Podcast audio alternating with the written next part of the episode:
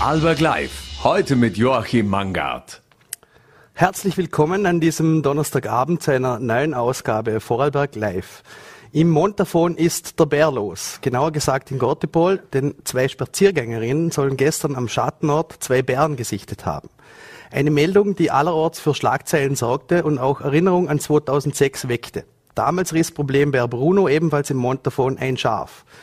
Wie die Sichtung zu beurteilen ist und ob Gefahr für die heimische Bevölkerung besteht, darüber darf ich jetzt mit Hubert Schatz, Wildbiologe des Landes, sprechen. Herzlich willkommen, Herr Schatz. Grüß Gott.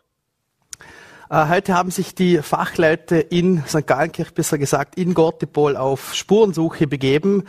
Ähm, zu welchem Ergebnis sind Sie gekommen?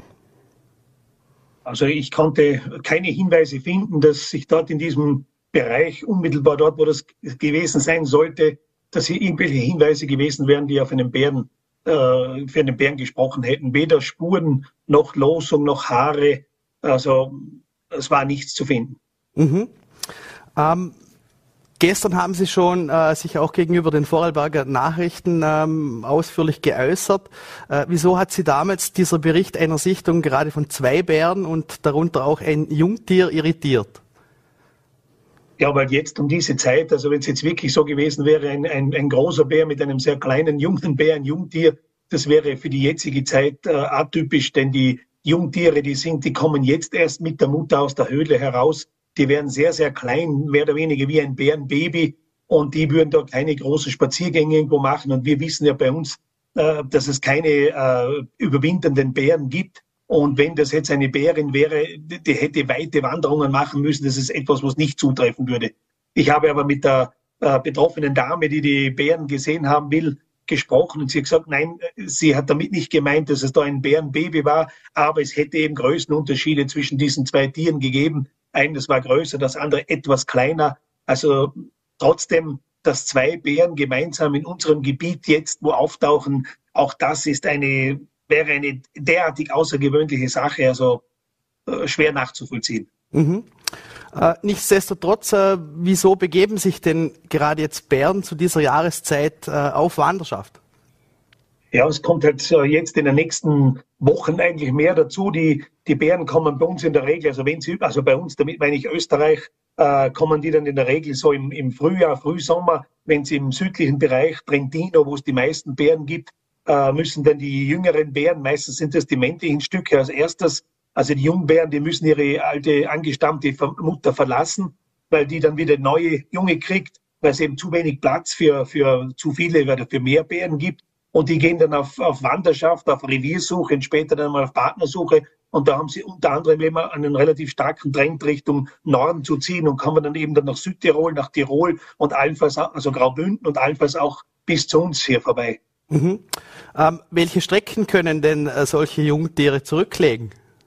Also Jungtiere, wenn man, jetzt, wenn man jetzt davon ausgeht, das sind jetzt nicht mehr, sie sind zwar nicht komplett ausgewachsen, aber die sind jetzt auch nicht mehr hilflose Jungtiere, wenn man das so bezeichnet. Also die können absolut selbstständig leben, aber die können zum Teil weite Strecken, also von mehreren hunderten Kilometern, also von ihrem Geburtsort bis zu irgendwann einmal, wo sie sich dann äh, niederlassen und ein neues Revier begründen. Das können mehrere hundert Kilometer Entfernung sein. Aber das wird natürlich über eine lange Zeit äh, diese Strecken hinter sich gelassen, wenngleich auch ein Bär äh, 50 Kilometer in einer Nacht durchaus äh, wandern kann. Mhm. Ähm Jetzt hat diese Sichtung durchaus Erinnerungen an 2006 geweckt. Äh, damals riss der Problembär Bruno äh, ein Schaf im Mond davon. Äh, wie wahrscheinlich ist so ein blutiges Szenario?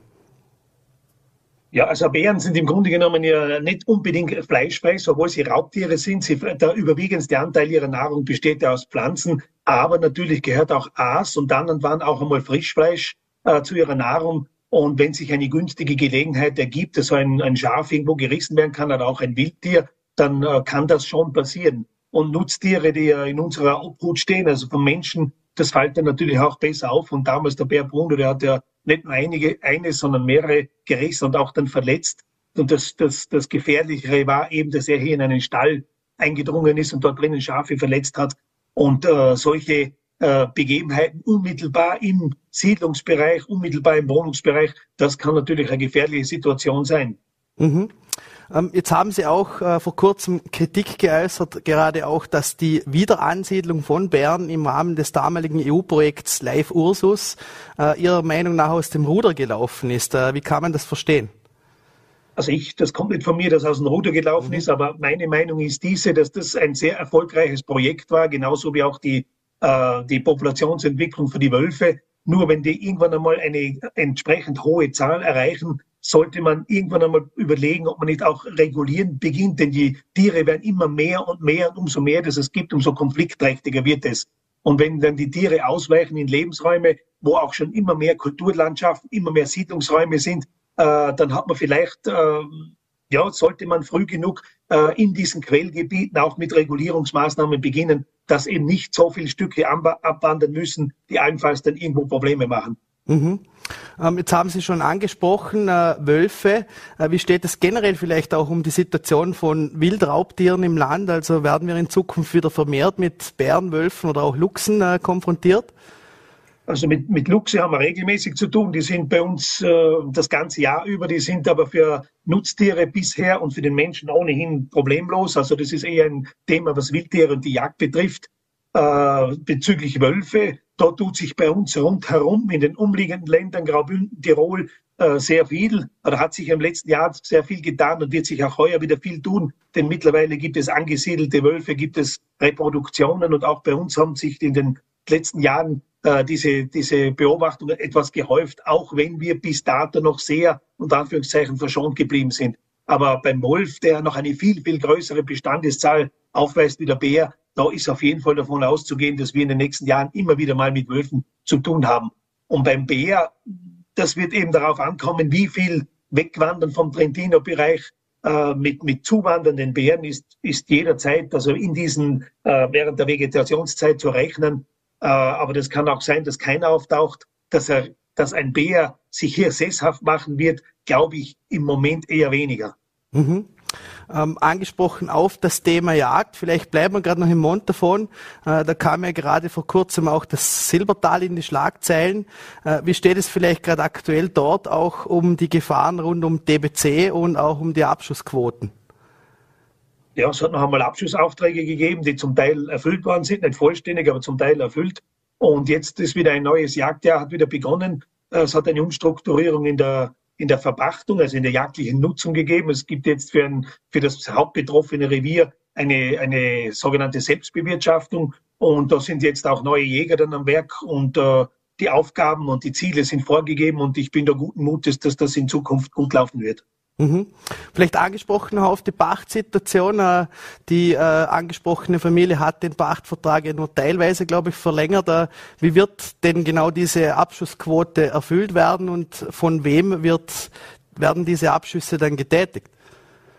Also in diesem ehemaligen Revier von der Familie Frei, das ja. sogenannte St. Hubertusjagd, äh, da wird äh, in Zukunft jetzt vom Stand Montafon scheinbar also eine Eigenbewirtschaftung betrieben und äh, dafür gibt es eben Berufspersonal und auch Hilfsorgane, die diese Abschüsse dort durchführen. Aber es wird auf jeden Fall nicht verpachtet und kein Geld über die Jagd in dem, Fall, dem Fall angestrebt einzunehmen. Mhm. Ähm, vielleicht kommen wir nochmal zurück zum Bären. Ähm, falls es doch zu einer Sichtung mit einem solchen Bären kommt, äh, worauf muss man achten? Was sollte man machen? Also wenn, wenn das sehr weit weg ist, also wirklich jetzt weit über einen, eine, eine, ein ganzes Tal äh, hinüber, wo überhaupt keine unmittelbare Gefahr lau äh, lauern kann, weil das zu weit weg ist, darf man den Bären durchaus beobachten, äh, was macht er, was tut er, nie auf die Idee kommen, dem Bären nachzugehen, ihn näher zu kommen, weil man ein Foto oder was auch immer machen will. Sollte es die überraschende Situation geben, dass man auf relativ kurze Distanz mit einem Bären zusammenstoßt, äh, muss man wissen, ein Bär im Grunde genommen ein friedlebendes Tier, kann aber auch irgendwann einmal eine Gefahr werden, vor allem wenn er in eine Zwangssituation kommt, äh, sehr, sehr, äh, wo er, wo er sich irgendwo bedrängt fühlt. Äh, man, wenn man merkt, der Bär hat einen schon auch wahrgenommen, lieber anfangen zu sprechen, mit den Händen etwas zu deuten, aber nicht aggressiv sein, nicht laut schreien und so einen sogenannten geordneten Rückzug, wenn möglich, also weggehen, laufen, zu glauben, laufen, wenn der Bär schon relativ nah ist, also man kann ihn nicht entkommen, der läuft sehr, sehr schnell. Also lieber, lieber ruhig bleiben, einen sogenannten geordneten Rückzug klingt leichter wahrscheinlich, wie sich, wie sich das da, also wie es in der Natur sein könnte, wenn man aufgeregt ist. Aber, und sollte es zu einer ganz engen Situation kommen, dann wird halt immer wieder empfohlen von den, aus den Gebieten, wo es Bären gibt, sich auf den Bauch hinlegen, Hände in den Nacken und sich eher tot, also totstellen, äh, dann kann sein, dass er beschnupp, einen beschnuppert, aber er würde einen dann nicht, nichts tun. Also der Bär ist ja nicht darauf aus, einen zu fressen, sondern wenn es Auseinandersetzung gibt, das ist es eher auch in einer aggressiven Verhaltensweise des Menschen gegenüber diesem Bären. Und ich gehe mal davon aus, äh, dass das bei uns äh, nicht vorkommen wird. Also außer es würde ein sogenannter Problembär irgendwo zuwandern, der vor den Menschen wenig Scheue hat. Mhm. Vielleicht noch abschließend, ähm, was bedeutet jetzt so eine in Frage kommende Sichtung für die Bevölkerung? Also da wird ja auch gern Panik gemacht. Hat man da Grund zur Sorge? Also im Moment ist kein Grund zur Sorge, aber äh, trotzdem, ich will das nicht komplett relativieren. Es ist einfach gut, wenn man ein bisschen aufmerksam ist. Äh, die Leute, die draußen in der Natur arbeiten, ob das Jäger, Förster, äh, Landwirte sind, ein bisschen mehr mit Augenmerk unterwegs zu sein, wenn man irgendwo klare Hinweise hat, das uns zu melden. Äh, wie gesagt, vorher vom Verhalten her äh, muss man sich jetzt nicht sagen, dass es da irgendeine ein, ein, eine, eine Gefahr gibt. Aber wenn es eben mal so eine Zufallssituation gibt, dann diese vorher erwähnten Verhaltensweisen, günstig ist, wenn man wüsste oder wenn man weiß, ein Bär, wenn man wirklich bestätigen kann, dass ein Bär sich aufhält, man sollte immer schauen, dass keine Nahrungsquellen, äh, die, die den Bären schmecken, im, im Hausbereich, im Siedlungsbereich, im Hofbereich sind. Denn wenn der Bär mal merkt, dass es dort Nahrung, dass er dort Nahrung findet, dann kommt er wieder und wieder. Und genau das sollte man verhindern, ihn ja nicht anzufüttern, aber ihm auch sonst keine Nahrung bieten. Äh, würden bei uns Bären fix wohnen, fix leben, da müsste es dann sowieso so ein eigenes äh, Müllmanagement und Anführungszeichen geben, die eben verhindern, dass Bären überhaupt Zugang zu diesem äh, Müll oder Kompost finden. Mhm. Dann äh, möchte ich mich recht herzlich bedanken und für die Informationen und wünsche noch einen schönen Abend. Bitte sehr, ebenfalls. Auf Wiedersehen.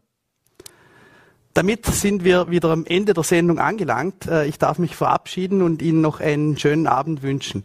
Wir sind morgen wieder für Sie da, Vorarlberg Live um 17 Uhr auf Vollete, VNRT und Ländle TV. Im Anschluss zeigen wir nun ein Vollete TV Spezial zum Thema Vorarlberg mitten in Europa mit Landtagspräsident Hubert Sonderecker, der mit Chefredakteur Marc Springer spricht.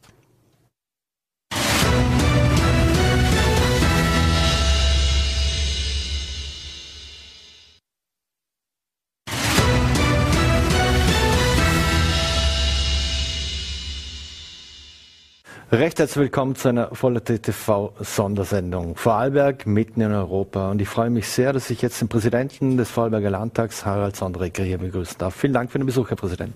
Grüß Gott und guten Abend. Herr Präsident, ich möchte mit dem aktuellen Thema beginnen, weil gestern war die Veranstaltung Top 100 und da gab es unter anderem vom CEO der Blumengruppe ja durchaus kritische und bedenkliche Worte äh, in Bezug auf die EU und wie die Menschen hier darüber denken. Vielleicht können wir uns diesen Clip kurz ansehen. Wo kann die Politik in solchen ungewissen Zeiten Stabilität gehen?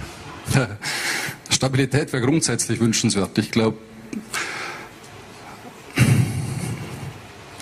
wir, ich würde es mal so sagen, wir sind ich glaube, alle miteinander hier in Vorarlberg verwurzelt, in Österreich zu Hause und gleichzeitig extrem international unterwegs. Und ich kann das für mich persönlich sagen. Ich schätze das extrem, dass ich beruflich viel reisen darf, dass ich viele Kulturen, viele Menschen, viele Länder kennenlernen darf. Das führt auch zu einer gewissen Demut und es führt auch dazu, dass man sieht, dass Österreich nicht der Nabel der Welt ist. Ob das in der Politik alle so erkannt haben, weiß ich nicht. Ich finde es schade, dass wir die EU, die EU zum Beispiel immer noch nicht als Riesenchance für alle begreifen. Und grundsätzlich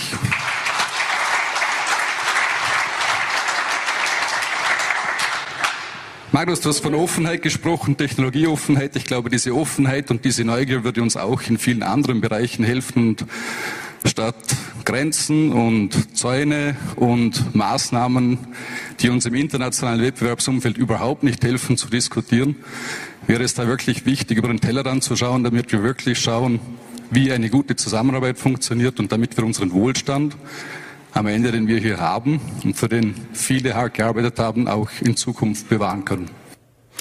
Herr Präsident, Wie beurteilen Sie es, wenn es um Offenheit und Neugier der Menschen hier im Vorarlberg, auch speziell in Bezug auf die EU geht? Warum sehen viele nicht die Chancen aus Ihrer Sicht? Oder sehen Sie sie und der äh, Philipp Blum sieht das vielleicht falsch oder anders oder zu kritisch? Also zuerst einmal würde ich dem Herrn Blum ganz gerne gratulieren, weil der hat mir sehr aus dem Herzen gesprochen. Das ist genau das, wofür wir arbeiten und wofür wir auch aus Vorarlberger Sicht, glaube ich, äh, gut beraten sind, auf der europäischen Ebene und darüber hinaus in der Welt zu arbeiten, nämlich eben diese Nabelbeschau ein Stück weit zu verlassen, Vorarlberg nicht als Nabel der Welt zu sehen, obwohl wir alle hier natürlich verankert und zu Hause sind.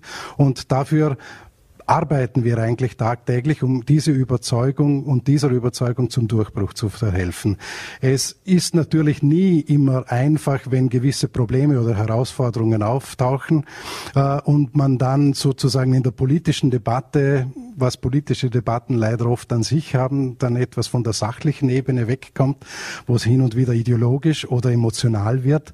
Und genau aber diese Dinge wieder einzufangen und auf einer sachlichen Ebene zu versuchen, die Vorteile, die uns offene Grenzen, die uns offene Märkte, die uns freier Zugang äh, zu den Bildungseinrichtungen quer durch Europa bieten, dass wir diese wesentlichen Fundamente der Europäischen Union und darüber hinaus eigentlich versuchen, laufend zu stärken. Das ist wahrscheinlich eine Art Sisyphus-Arbeit, weil natürlich immer jeder zuerst sich und seine Umgebung und seine Herausforderungen sieht und trotzdem braucht es immer wieder Menschen, braucht es Institutionen, die auf dieser Ebene für Ausgleich sorgen, die auf dieser Ebene dafür sorgen und dafür arbeiten, dass die unterschiedlichsten Interessen, die natürlich auch europaweit vorhanden sind, immer wieder auf eine gemeinsame, möglichst gemeinsam getragene Ebene zusammengeführt werden können. Das ist ständige Arbeit, das wird wahrscheinlich nie aufhören. Mhm. Mhm. Als Landtagspräsident müssen Sie oft auch regulierend äh, eingreifen, wenn es Debatten gibt im Landtag. Äh, wird die da oftmals äh, einfach nur zum Sündenbock gemacht und abgestempelt? Oder wie nehmen Sie diese Diskussionen im Landtag ablaufen zum Teil wahr? Ja, also da muss man zwei Dinge auseinanderhalten. Das eine ist, dass der Präsident bzw. der jeweilige Vorsitzende im Landtag darauf zu achten hat, dass die Debatte möglichst in einem würdigen Rahmen, wie es in der Geschäftsordnung heißt, abläuft, dass hier keine Beleidigungen, Verletzungen, sonstige Unterstellungen passieren. Dann kann er, dann soll er, dann muss er auch eingreifen, da oder dort. Und das andere ist natürlich die freie Debatte. Der Landtag ist äh, die Zusammenkunft der gewählten Mandatare und da ist natürlich eine, ein hohes Gut auch die Debatte, dass die möglichst frei geführt wird.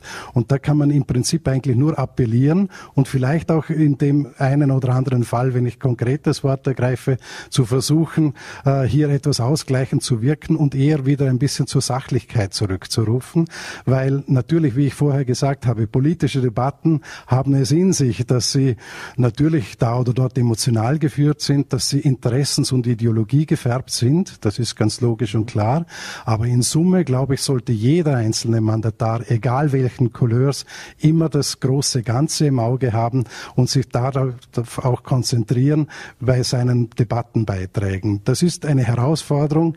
Da kann der Präsident nicht eingreifen und sagen, hallo, das geht zu weit oder äh, da äh, bist du vielleicht ideologisch nur in der einen oder anderen Richtung unterwegs, sondern da geht es schon auch quasi außerhalb äh, auch der Landtagsdebatte darum, dies an diesem Grund Grundverständnis zu arbeiten, dass Vorarlberg ein Land ist, das sehr vom Export abhängig ist, das sehr auch touristisch von offenen Grenzen äh, profitiert und dass wir ein Land grundsätzlich der Gastfreundschaft sein sollten, nämlich in der Form, dass wir die Gastfreundschaft, die wir uns erwarten, wenn wir auf der Welt unterwegs sind, dass wir die auch bereit sind, im Vorarlberg zu bieten. Mhm.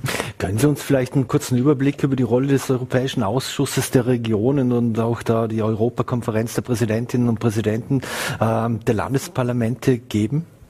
Ja, im Ausschuss der Regionen äh, sind sämtliche äh, Regionen, Städte und Regionen äh, aus dem äh, Gemeinschaftsgebiet vertreten. Der Ausschuss der Regionen ist ein beratendes Organ. Er hat keine Legislativgewalt, aber Vorhaben, die von Seiten der Kommission oder aus dem Parlament in den europäischen Regulierungsprozess hineingetragen werden, werden auf der Ebene des Ausschusses der Regionen in sogenannten Fachkommissionen vorberaten.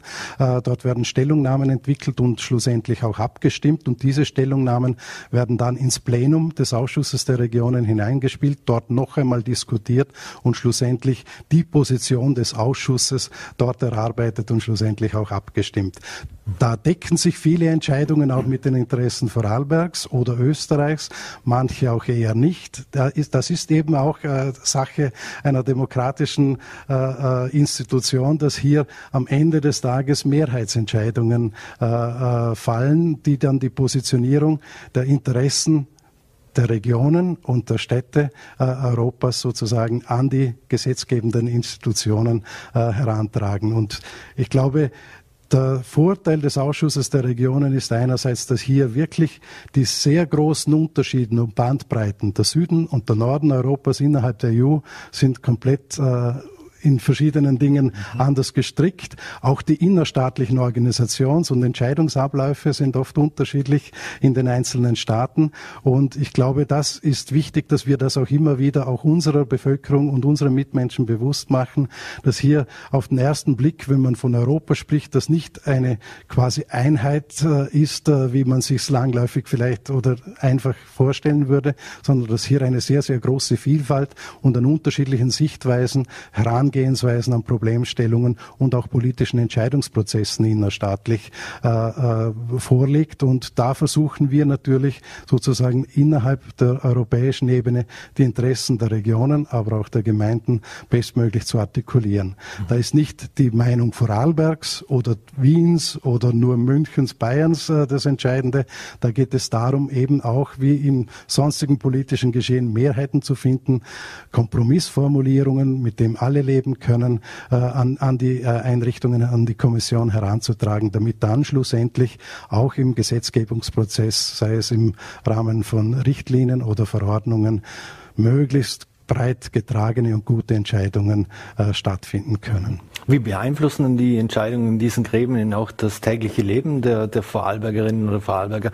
Gibt es auch ein, zwei Beispiele vielleicht, die, die Ihnen noch einfallen aus der Vergangenheit, wo es Vorschläge etc. gegeben hat, die, die, die heute auch sichtbar sind oder die äh, zumindest da auch angekommen sind?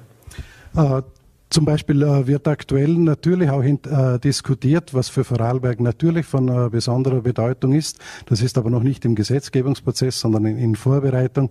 Das sind die Themen Abwasserbehandlung, Wasserbehandlung. Äh, das sind europaweit spannende Themen. Um welche Standards, äh, was für Standards ziehen wir hier ein? Äh, wie sauber unter Anführungszeichen muss das Wasser denn in den Bodensee gelangen, dass er weiterhin unser wunderbarer Bodensee ist, wie er jetzt ist und dass er auch weiterhin weiterhin als Trinkwasserspeicher genutzt werden kann, mit all den Herausforderungen, äh, was die Reinigungsprozesse und ähnliches anbelangt, im Hintergrund passieren. Da wird an den bestehenden Richtlinien äh, diskutiert, was hier quasi zu erneuern, zu vielleicht da oder dort auch zu verschärfen äh, ist und wo die Grenzen sind zwischen sinnvollem Tun und Notwendigkeiten und auch finanziellen Möglichkeiten, weil wir können natürlich vierte Reinigungsstufen oder anderes äh, einführen bei uns, aber das kostet sehr viel Geld. Und hier muss auch zwischen den Gütern und den Interessen abgewogen werden.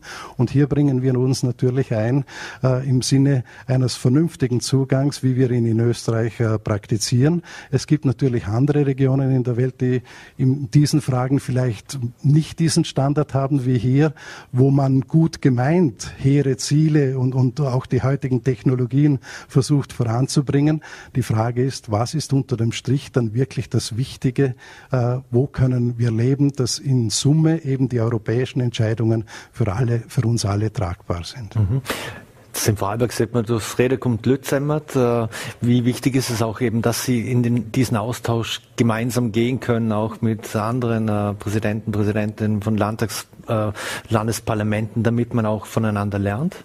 Ja, die Konferenz, Sie haben sie vorher schon angesprochen, äh, der äh, Landtagspräsidenten nicht nur Österreichs, sondern wir haben hier eine lange Tradition auch mit den Landtagspräsidenten von Deutschland, äh, Südtirol und der deutschsprachigen Gemeinschaft in Belgien, wo wir uns in regelmäßigen Abständen treffen und austauschen, um eben genau solche Fragen auch anzusprechen. Wie geht ihr hier vor? Wie können wir hier vielleicht Allianzen bilden? Weil es ist ein Unterschied, ob nur Vorarlberg oder nur Tirol vielleicht ein, ein dringendes Anliegen auf der europäischen Ebene äh, positioniert oder ob es von mehreren äh, Staaten, wie wir es jetzt in unserem föderalen System haben und artikuliert wird, damit dieses Interesse dann auch entsprechendes Gewicht in der Diskussion auf europäischer Ebene erhält.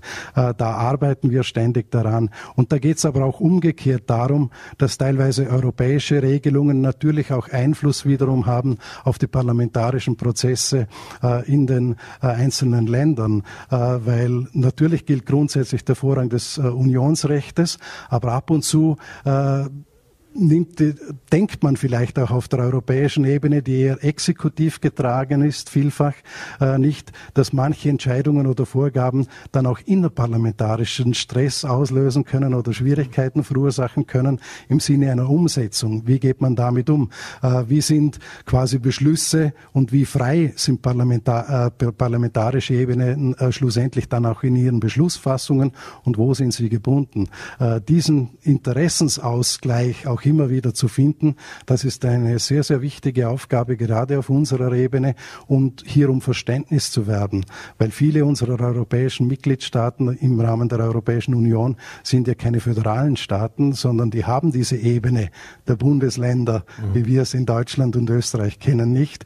Und da geht es darum, auch Verständnis dafür zu wecken, mhm. dass man auch auf diese Thematiken entsprechend mhm. Rücksicht nimmt. Ist es dann auch wichtig, dass man gleich die Bundespolitik oder jedes Land hat auch seine EU-Abgeordneten, damit man die auch gleich in, in, in ein Boot holt, äh, damit man seine Interessen dann auch entsprechend adressieren kann? Oder, oder ist das am Anfang für Sie überhaupt kein Thema? Das ist natürlich auch immer wieder Thema. Das passiert aber nicht jetzt sozusagen auf der offenen Bühne, sondern diese Abstimmungen äh, versucht man natürlich laufend auch äh, im Rahmen eben des Austausches zwischen den Präsidenten, zwischen den Landtagen, dann in Richtung eigene äh, Bundesregierung, äh, in Richtung des Nationalrats zu machen, um hier zu sensibilisieren, aber auch gemeinsam äh, natürlich dann äh, wieder im Ausschuss der Regionen oder in anderen äh, Ebenen diese Interessenslagen dann in die Diskussion einzubringen. Das kann auf sehr, sehr vielen Wegen passieren, teilweise formal, wie wir es im ADR machen, teilweise informell, dass man direkt auch auf Abgeordnete zugeht. Abgeordnete kommen auch äh, des, des Europäischen Parlaments, kommen auch regelmäßig zu den Sitzungen äh, in den äh, Ausschuss der Regionen, um hier auch die Stimme quasi der Städte und Regionen zu hören, um in ihren Diskussionen Diskussionskreisen dann wieder auch diese Thematik hineinzubringen. Man sieht also, es ist sehr komplex. Es wäre oft schön und einfach sagen zu können, hoppala, das ist das Interesse und so wollen wir es haben. Es muss darum gerungen werden und am Ende des Tages müssen auch Mehrheiten dafür gefunden mhm. werden. Jetzt ähm die Vorarlberger Vertreter treten ja dort nicht als Vorarlberg klassisch auf, sondern es ist eine Region. Ähm, muss man oft erklären, wo Vorarlberg eigentlich ist? Äh, jemand im Süden äh, Europas oder, oder im Norden Europas? Oder kennt man uns zum Teil schon, zumindest wenn man ein paar Firmennamen aufzählt, wenn man die Brinzer Festspiele aufzählt oder ähnliches? Also es kommt natürlich immer darauf an, mit wem man spricht. Äh, manche kennen uns natürlich sehr, sehr gut, sei es aus Urlaubsaufenthalten oder auch aufgrund von wirtschaftlichen Beziehungen. Äh, aber natürlich in der Tendenz äh, muss man schon hin und wieder auch erklären, wo wir denn sind. Also wenn wir als Österreicher gesehen werden oder wenn ich gefragt werde, Sie kommen und ich sage, ich komme aus Österreich, aus Vorarlberg, aha, wo ist denn das? Diese Frage begegnet mir natürlich oft, wenn ich dann beispielsweise den Bodensee nenne nenne oder die, unsere Region hier oder auch die Bregenzer Festspiele oder ähnliches erwähnen kann, dann verbinden die Menschen natürlich oft etwas und sagen, aha, ja, da war ich schon. Mhm. Dann habe ich einen Eindruck von dieser Region, äh, weil wir können einfach nicht äh, davon ausgehen, dass 450 Millionen Europäerinnen und Europäer, so gern wir es vielleicht hätten, alle schon hier in Vorarlberg waren. Aber umgekehrt genauso. Wie viele Vorarlberger waren denn schon in den entlegensten Ecken nur der Europäischen Union? Mhm. Und Europa und die Welt ist noch viel größer und noch viel mehr und noch viel vielschichtiger. Da geht es dann darum, auch das Verständnis immer wieder dieser unterschiedlichen Sichtweisen und Kulturen und Systeme zu haben. Mhm. Jetzt haben wir im Land, gibt es natürlich unterschiedlichste Themen und Ziele, die wir im Land natürlich verfolgen. Kann man diese Gremien auch zu nutzen, äh, dass man hier zum Beispiel bildungspolitische oder verkehrspolitische äh, Ziele voranbringen kann oder dass da etwas vorwärts geht oder ist das überhaupt kein Thema dort? Natürlich im Rahmen äh, der europäischen äh, Delegation, also der, der, der, österreichischen Delegation, so muss ich sagen, im ADR beispielsweise wird die Transitproblematik, äh, da sind jetzt wir als Vorarlberger nicht so stark betroffen wie unsere Tiroler Nachbarn. Das wird natürlich gemeinsam immer wieder ventiliert und auch entsprechend vorgetragen, um hier auch äh, die Interessen Gesamtösterreichs zu vertreten. Und generell würde ich sagen, auf der europäischen Ebene sind die einzelnen Länderebenen vielleicht nicht so sehr im Vordergrund. Da versuchen wir sehr, auch im Sinne eines gemeinsamen Österreich-Interesses zu agieren. Da arbeiten wir auch oft äh, parteiübergreifend zusammen. Das passiert auch auf der Ebene des Europäischen Parlaments, was dann innerstaatlich hin und wieder vielleicht mhm. Diskussionen äh, auslöst. Aber im Endeffekt geht es darum, hier Positionen, die man gemeinsam vertreten kann, zu erarbeiten und diese dann auch den Nachbarn unseren Freunden in Europa gegenüber auch entsprechend zu artikulieren, damit die auch realisieren, aha, da ist etwas, das ist nicht nur ein Partikularinteresse hier oder dort, sondern da geht es wirklich um eine Region, da geht es um ganz wichtige Fragen, die uns auch quasi grenzüberschreitend oder Staatsgrenzen überschreitend betreffen. Und wenn dieses Verständnis da ist, äh, dann ist schon ein guter Anfang gemacht, um dann vielleicht am Ende der Diskussion auch zu tragfähigen Lösungen zu kommen. Wenn wir bei den Nachbarn sind, wie wichtig ist es, dass wir uns mit unseren Nachbarn abstimmen, äh, vor allem wenn ich an die Bodenseeregion jetzt, jetzt denke, eine der wirtschaftlich stärksten Regionen Europas, wenn es um Industrie und Ähnliches geht, äh, um man nach Brüssel oder Straßburg oder wo auch immer hinfährt und sich dort und sich dort trifft, äh, stimmt man sich davor da schon sehr engmaschig ab oder, oder kommt da vieles erst aus der Diskussion heraus?